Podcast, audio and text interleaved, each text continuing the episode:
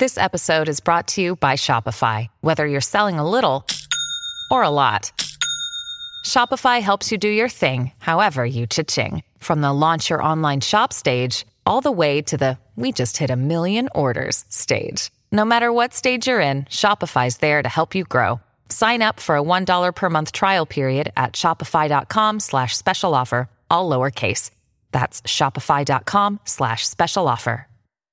Humans are extraordinary creatures, capable of sublime creativity, resilience, and compassion. But there's no denying we also have an ugly side. We can be lazy, selfish, and even cruel. Many thinkers have wondered if this ugly side can be overcome, whether through education, discipline, or some other approach.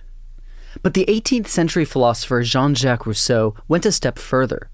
He wanted to know where our selfish tendencies come from. Were humans born selfish, or were they made that way? He explored these questions in his 1762 work, The Social Contract. I first encountered Rousseau's social contract my first day as a freshman in high school because the teacher of that world history course wrote on the blackboard, Man is born free, and everywhere he is in chains. My name is James Kloppenberg. I teach history at Harvard University. This is the opening sentence to The Social Contract. Rousseau was a vocal critic of refined European society and monarchical power. In The Social Contract and other writings, Rousseau argued that humans are born good, but that society corrupts them. In order for humans to truly flourish, society had to be reformed. Rousseau's theories of reform were incredibly influential and remain so today, even, for example, in the state that I live in. When John Adams is asked to write the Constitution for the Commonwealth of Massachusetts in 1780, the, the, Constitution that's still in place, he writes to a friend after he's written his draft, it is Sidney and Locke, Rousseau and de Mably reduced to practice. Welcome to Writ Large, a podcast about how books change the world.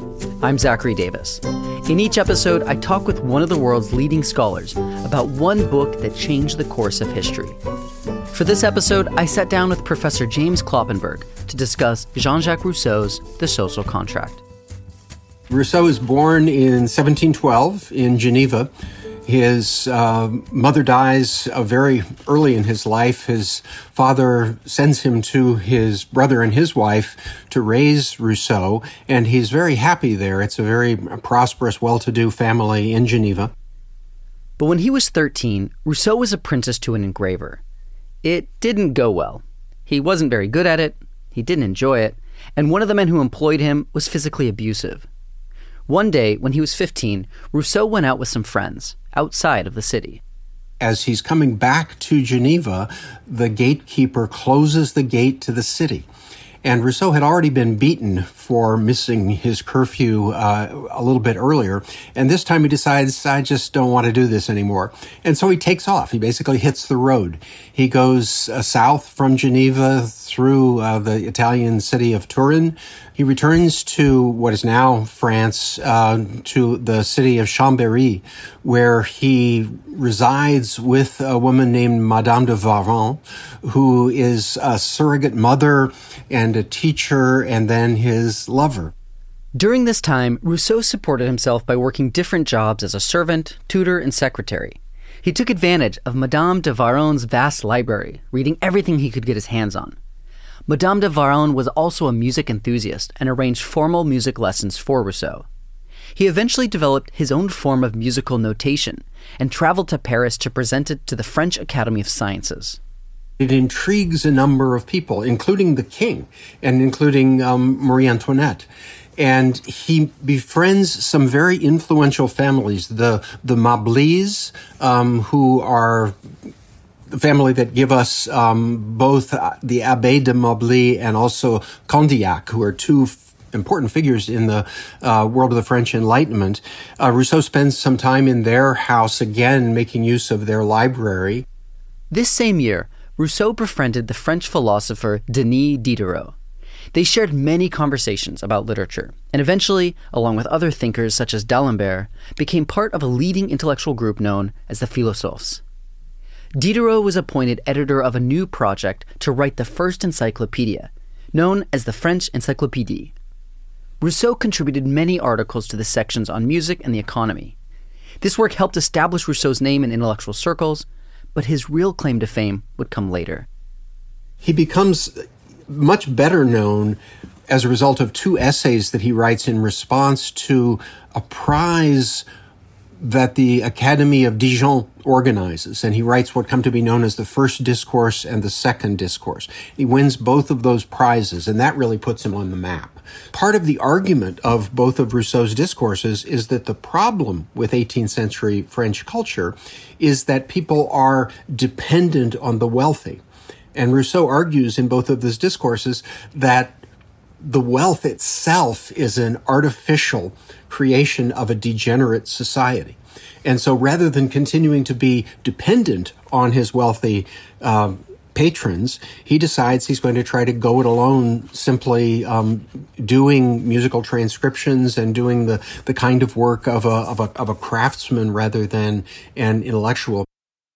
Rousseau continued writing philosophical works while also doing musical transcriptions. In 1762, he publishes the two books that really do make his fame. One is Emile, a novel, which is actually a philosophical treatise on education, and the other is The Social Contract. What is happening politically, culturally, economically that, that's influencing what he ends up responding to? Both Geneva and France are oligarchies. I mean, there is a, a, a a ruling group in Calvinist Geneva.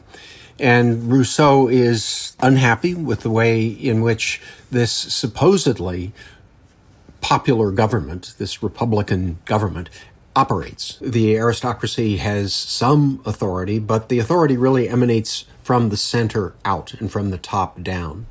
Rousseau thought this top down way of government was corrupting its citizens. Rousseau thought that individuals have the capacity to know what is just, what their moral obligations are, and that it is individual self interest that blinds us to our duties. So, from his point of view, the problem with civilization, the problem with the kinds of development that most members of the French uh, philosophical community prized that rise of refinement, of politeness for Rousseau simply deflected people from their natural simple lives and their inclinations toward virtue, both moral virtue and civic virtue, and led them to accentuate their own desires, their own impulses, to the detriment of that voice that gave them access to their duties. In Rousseau's view, this is how society corrupts people by altering their desires and natural inclinations away from moral and civic virtue and towards individual self interest. Rousseau felt that refined society made its citizens more concerned with trying to impress and one up each other than with striving for virtuous lives.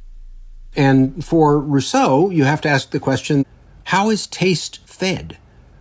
Where do your preferences come from? Why do you want that as opposed to that? And that's the question Rousseau asks. What are the forms of power? What are the forms of cultural dynamics that lead you into this deranged conception of yourself such that wealth is the most important, perhaps even the only important thing to you? Wealth, esteem, power. Instead, why do you not want the kind of ascetic life and the kind of benevolent relationships with others that we were created to want.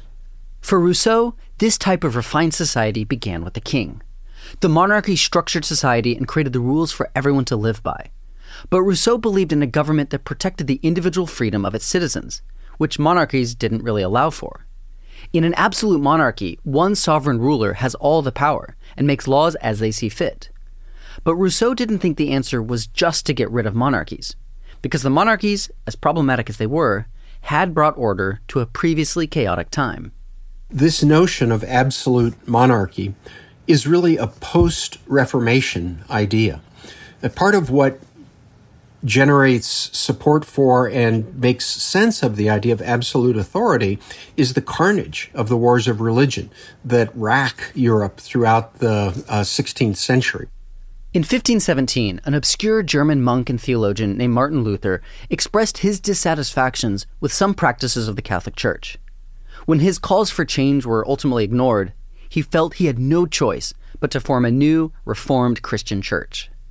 This Reformation movement eventually grew much larger than the Catholic Church ever expected and led to centuries of horrific wars across Europe. Millions and millions of people were killed. In some areas, 30% of the population died as a result of these religious wars. And in the aftermath of the wars of religion, a number of theorists argue that unless we have absolute authority, first in the king and the church, but then within each family, we're going to have chaos. Because ordinary people had shown themselves throughout the wars of religion in the 16th century perfectly capable of slaughtering each other. And so the idea that authority, rather than emanating from the top out and down, authority should bubble up from the people. And that's an idea that originates with the dissenting Calvinists, whom we call Puritans in uh, American history, and from the Presbyterians in Scotland. The wars of religion really then give people warrant for saying we cannot allow this crazy idea of popular government to breathe because if it does, it's going to end in chaos. So what we need is absolute, unquestioned authority and unquestioning obedience on the part of everybody else.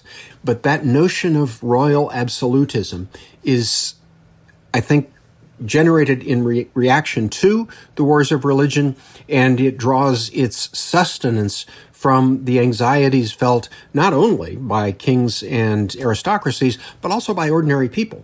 That if given the chance, ordinary people will go crazy and start murdering each other. Following the nightmare of the wars of religion, philosophers were trying to figure out what kind of government would be the best. One of the most profound thinkers working on this problem was the 17th century English philosopher Thomas Hobbes. Hobbes argued for a powerful sovereign ruler chosen by the people. He felt this was the best option to avoid the chaos and brutality experienced in the wars of religion. Hobbes's pessimistic view of human beings was that they would inevitably descend into lawless, violent chaos without a strong central authority. Without clear laws and a strong police force, humans would steal and kill to gain advantage. The only solution was a social contract among the people to choose a leader to ensure safety for all. But for Hobbes, once the leader is chosen, the people themselves couldn't be trusted to exercise power. Rousseau had a more optimistic view of humanity. Like Hobbes, Rousseau believed that humans do have the capacity to dissolve into chaos when governing themselves. But unlike Hobbes, Rousseau believed that this was because of the damaging effects of so called refinement and politeness in society, not some inherent flaw in human nature. This was the central theme of his first and second discourses. The first one arguing that the the degradation of morals really does descend from this rise of what is thought to be politeness and refinement because that gives rise to inequality and exactly the kind of gap between the rich and the poor that makes the poor dependent on the rich. And then in the second discourse, the discourse on inequality, he develops an argument that attempts to explain how this inequality begins. And he argues that the first person who said, This is mine, is the creator of civil society. That prior to the existence of property, people live in a state of rough equality because everybody exists under uh, conditions of, of subsistence. And once somebody fences off a piece of land and persuades other people to respect his claim, um, then you have the origin of inequality. And it spirals upward from there to the point that many people have not enough to survive, and some people have so much more than they need. Um, that it's completely unjustifiable from Rousseau's point of view. And in the Discourse of Inequality, and in an article that he wrote for the encyclopedia called Political Economy, he's among the first to lay out a rationale for progressive taxation. He argues that when you have not enough to sustain yourself, you have a claim on the property of people who have more than they could possibly use or need. And his own experience with the uh, with Madame de Warens, with them with the um, Mablys, then with the the Dupuy in, in Chenonceau, and then at the court of of uh, the French king, confirm everything he's been saying about the, uh, the, the, the consequences of inequality, which are not only the grinding poverty of most people in France, but also the kind of mincing subservience that Rousseau witnessed at court. Uh, that even the most wealthy and powerful aristocrats were constantly abasing themselves in the face not just of the king, but of other people who were slightly higher ranked than they were. And from Rousseau's point of view, this made no sense whatsoever. So the critique of inequality in some ways comes out of his head and out of his reading of the classics, but in other ways it comes out of his lived experience. So, Rousseau's discourse on inequality outlines the problems caused by the way society operates, and the social contract is about where to go from there. So, what then, in your view, was Rousseau saying about state of nature, social contract, property, and how to address inequality and you know how, how do we live together? social contract is a treatise on government, uh, what constitutes legitimate government. And I think it is fair to consider Rousseau the most radical of the social contract theorists because he argues that the people form a government by coming together with each other. Both Hobbes and Locke had argued that the contract is between the people and their government. And Rousseau is really the first theorist of popular sovereignty, of those social contract theorists at least, who argues that authority remains with the people. Hobbes thought people should elect a ruler, but then they have no say in the government after that. Rousseau believed that the people should run the government. Basically, it should be a representative democracy. And from Rousseau's point of view, sovereignty can never be alienated. The people always retain their sovereign authority. He draws a distinction, an important distinction between sovereignty and government. But sovereignty, authority, power resides in the people. And that is something that distinguishes him not only from Hobbes, but also from Locke. The central idea, I think, of the social contract and the idea that has caused, I think, the greatest controversy among commentators is his idea of the general will. The general will is basically what's in the best interest of the people. And Rousseau thought that had more authority than the will of any one ruler. The idea is if the law embodies the general will of the people and you obey the law, you are obeying the general will of the people. And so the question is how can you be sure that the law embodies the general will? And how can you know whether your own will is particular or whether your will aligns with the general will? What we have to do, he argues, is to find a way to constitute government so that individuals can resist the vices that are attendant on civilization and return to lives of virtue that were easier, that were more possible in an earlier historical moment. According to Rousseau, people naturally have a will towards virtue. But in polite, refined society, that will has been corrupted. One's natural desires for virtue and a simple life have been replaced with self centered interests.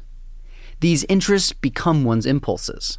He says, if you simply follow your impulses, if you follow your appetites, then you're a slave to those impulses. You're a slave to those appetites. You are not really free. Because to be free is to align your will with what you must do, what you ought to do. So when he uses in the general in the in the social contract the phrase you must be forced to be free, that's what he means. For Rousseau, freedom is liberation from the artificial, selfish impulses imposed on you by society. Freedom is when those individual self interests are replaced with the general interests of the community. In other words, freedom is when you wish for the common good. Rousseau illustrates this process of attaining freedom in his novel Emile. He shows this transformation through the main character Emile, who is able to rise above his own self interest for the general will.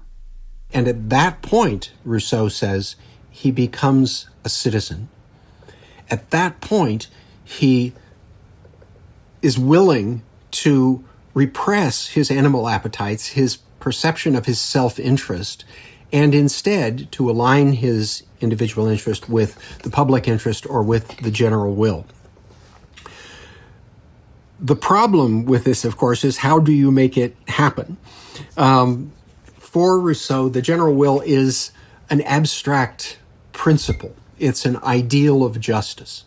And it's the, it's the measuring stick by which any constitution or any kind of legislative activity should be measured. And for Rousseau, that has a significance that is independent of any individual's particular will or any individual group's particular will. If your individual will is unreflective, if your individual will is just whatever you feel like doing, then you are just a slave to your appetites. You're no better than an animal. And so what we need to do is to cultivate your sensibility in such a way that you will what is in the general interest. Rousseau defines the general will as the will of the people as a whole. And all of us in the United States have been raised to think that our will is paramount, is primary. Nobody can tell us what to wish. Even if they say wear a mask or you'll kill somebody else. If I want not to wear a mask, that's my right not to wear a mask. And Rousseau says, wait, stop, think. Is that wish on your part in, in conformity to that principle of the public interest, the general will? And the answer, from my perspective, would be no, because you could kill not only yourself, you could kill somebody else. So Rousseau's entire project is devoted to getting people to question what they see as their own individual interest and instead to ask what is in the general interest.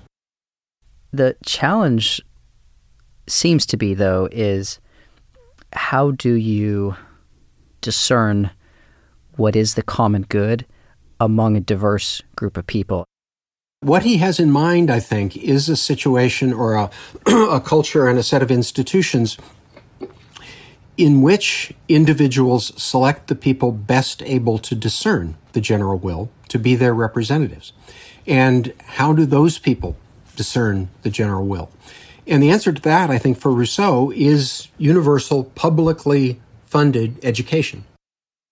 Rousseau did not believe the role of education was to make people more economically productive. That would perpetuate individual self interest and the desire to accumulate wealth. Instead, he thought that the role of education was to cultivate citizens. Its purpose was to give people the capacity to see what is in the general public interest and what is in their own self interest, and be able to discern between the two. And then to willingly choose the general interest of the people over their own self interest. And so the purpose of education was civics, basically, which has been now written out of almost all American curricula in favor of more math and writing. And that skill focus, I think, is just antithetical to what not only Rousseau, but most 18th century American thinkers believed education was supposed to do. Rousseau knew that it would be impossible for every single person to act in the general will of the people.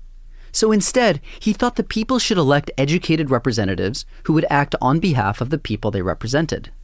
In what's known as the Geneva Manuscript, which is the rough draft of the social contract, Rousseau lays out a fairly elaborate critique of direct democracy. And little of it shows up in the social contract itself, but it's a very important argument, and I think it does fit perfectly with the argument in the published text of the social contract. And that argument is that whenever you have direct democracy, whenever you have an assembly that includes every citizen, then the tumult is going to be such that every individual is likelier to see his individual interest or the interest of his family or his region as sovereign. And it's only when you choose representatives and bring those representatives together that they have an opportunity to hear each other, to listen to each other's statement of their interests, and that from that interplay of separate individual interests can emerge, not must emerge, but can emerge something like the general will.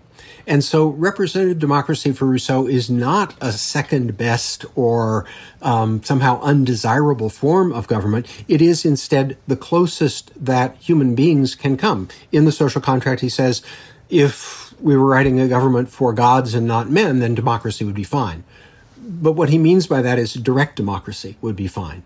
When he's asked by Poland and by Corsica to write constitutions, he gives both of them versions of representative democracy. Because in both cases, even in the case of Corsica, even in this small island, he says it's not possible for everybody to know everybody else. It's not possible for everybody to gather together uh, in the same place. You can only make it work by selecting out the people with the greatest civic virtue, the people who are judged to be the wisest and noblest of the citizens, and giving them the authority to make laws which then should be submitted to the citizenry. So sovereignty remains with the people, but government and administration go to those who are best able to find the general will and to incorporate it in, in what they um, offer as legislation. France at the time was in no position to put Rousseau's ideas for a more equal society into practice, and he knew this. Before they could revamp the government and education system, they had to redistribute the wealth. The question of how you construct from the horribly unequal conditions of the 18th century a more egalitarian and civically minded uh, culture it's a question that Rousseau, again, was among the first to address by virtue of the uh, uh, tool of progressive taxation. In 18th century France, the nobility paid no taxes. Only ta- taxes were paid only by the common people, who had no say, no say in government whatsoever. There were, was no voice for the ordinary people, and yet they were the ones who paid to fund government and the church. From Rousseau's point of view, that was backwards. He argued that the richer you are, the greater your debt to society and the higher your obligation should be. And the argument was not just the fairness of taxation itself, but the purpose of taxation. And for Rousseau, it had an explicitly redistributive purpose, so that you took from the wealthiest, gave to the poorest in order that inequality could be mitigated. So Rousseau was among the first to say, there's a way to deal with this. And it isn't to shut off enterprise or to shut off the attempt to create wealth. The only way you can deal with it is to say, once you have that wealth, we're going to redistribute a fraction of it to the people who have the least resources in order to attack this problem of rising inequality.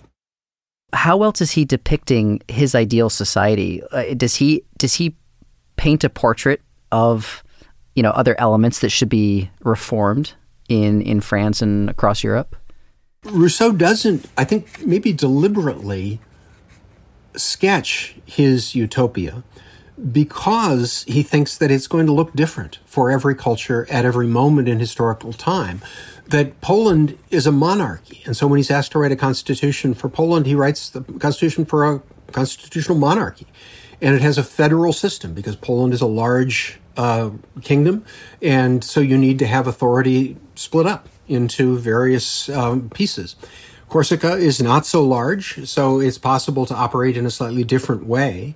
But I think that the awareness Rousseau shows in both of those exercises and in that dedication to Geneva that things are going to be different in every culture. I mean, some cultures, like Calvinist Geneva are intensely religious. Other cultures uh, have either a different religion or less religion. Some cultures have a tradition of centralized authority. Other cultures have a tradition of local authority. So I think it's it's our mania um, to find that in Rousseau that blinds us to his own uneasiness with the idea that one size fits all and his sensitivity to the particularity of every time and place.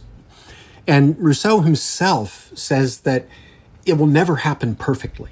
That he says it would be like having a frictionless surface to have individual wills mesh perfectly with the general will. There's always going to be friction in this machine of government. And the question is, how do you deal with that friction and how do you minimize that friction? And you minimize it by civic education, by getting people to question their own individual interests rather than treating their individual interests as paramount and unchallengeable.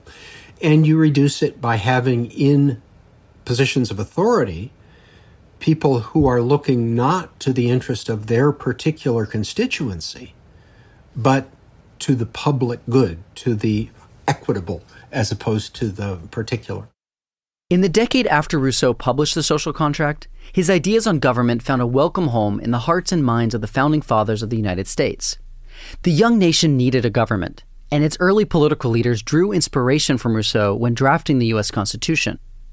John Adams, the second president of the United States, even referred directly to Rousseau's writings when he was drafting the Massachusetts state constitution. He recommends to his wife that she read Rousseau. Uh, he and Jefferson um, mention Rousseau in their correspondence. Adams's Thoughts on Government, which is the little pamphlet written in 1776 that becomes the template for several of the state constitutions and then by extension for the uh, federal constitution in 1787, has Rousseau all over it. I mean, it's very much, very clearly influenced by the idea that the purpose of government is to find the public interest. And coming out of the congregational culture that Adams was raised in and that was still vibrant in New England in the 1760s and 1770s, it's perfectly understandable that you would see authority bubbling up. That's what con- congregational um, ecclesiology was all about. You gather your community together, and your gathered community makes the decisions as a as a corporate body. So that's true of town government, just as it's true of, of church government in in colonial New England. And so for Adams, Rousseau's idea of finding a way in, in good Augustinian fashion or Calvinist fashion to harness your will and make your will congruent with the public interest, that's the first principle of government.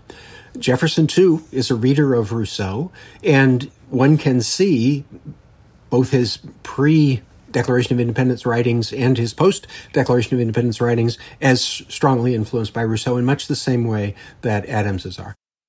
In the mid 20th century, in the aftermath of the horrors of World War II and the Holocaust, people began to look at Rousseau differently. His ideas about freedom became linked to totalitarianism.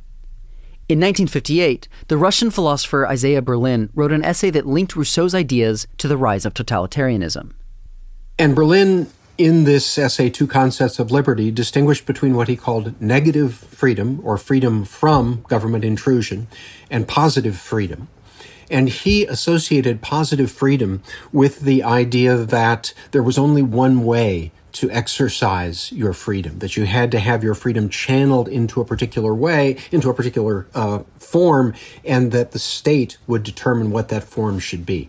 And so, from Berlin's point of view, both Stalin's Soviet Union and Hitler's Germany were examples of how positive freedom led to totalitarianism. And Berlin traces the idea of positive freedom to Rousseau. This reading of Rousseau has influenced how scholars and historians view the French Revolution. Maximilien Robespierre, an influential figure in the French Revolution, drew inspiration from Rousseau's ideas on freedom. In the early 1790s, Robespierre led the Reign of Terror that executed tens of thousands of French aristocrats and perceived sympathizers on the guillotine.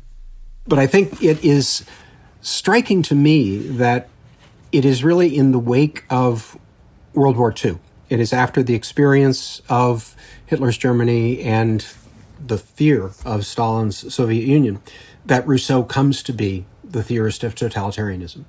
Until then, the progressives did not see Rousseau that way. The New Dealers did not see Rousseau that way. If you see him through his own texts rather than the use to which Robespierre puts his texts, then I think he looks very different indeed. Rousseau's ideas have continued to inspire people throughout history because he touched on something universal. Everyone wants to be free. But how can you have full freedom in a society where your impulses and desires have the potential to be harmful to your neighbor? Rousseau's ideas on government offer a vision of how we can coexist and experience freedom simultaneously. I think perhaps the, the, the anecdote, which might or might not be apocryphal, um, that the one time Kant missed his uh, five o'clock walk uh, through Königsberg was when he read Rousseau. And I think that makes sense because Rousseau makes vivid in Emile and almost irresistible in the social contract a vision that lines up almost perfectly with Kant's categorical imperative and with what Kant writes about um, Republican government. And I think many people have had that experience with Rousseau, that somehow when they read either of the discourses or Emile or the social contract or some of his other writings, which are seen as the founding text of the tradition of Romanticism. So here's a figure who's both the central figure in the one of the central figures in the Enlightenment and the founding father of Romanticism. A lot of people have that experience when they read Rousseau. Something clicks, light bulbs go off. They see something both critical about where they are and an ideal that they find so attractive as to be almost irresistible. And I don't know that there are too many other thinkers that you can say that about. There's nobody I would um, choose over Rousseau. I'll put it that way. I mean, it may be a plateau with a half dozen people on it, um, but I think he's up there in the pantheon. If we were going to do a Mount Rushmore of modern thinkers, I think he would be among the people we'd want to carve into uh, into that stone. Writ Large is produced by Jack Pombriant, Liza French, and me, Zachary Davis. Script editing is by Galen Beebe. We get help from Ferrandu. Our theme song is by Ian Coss, and our branding is by Dan Pecci. We're a member of LitHub Radio. Writ Large is a Lyceum original production. You can find us on our website, writlarge.fm. There you'll find transcripts, links to the books we discussed, and more information about today's guest. Thank you for listening. See you next time.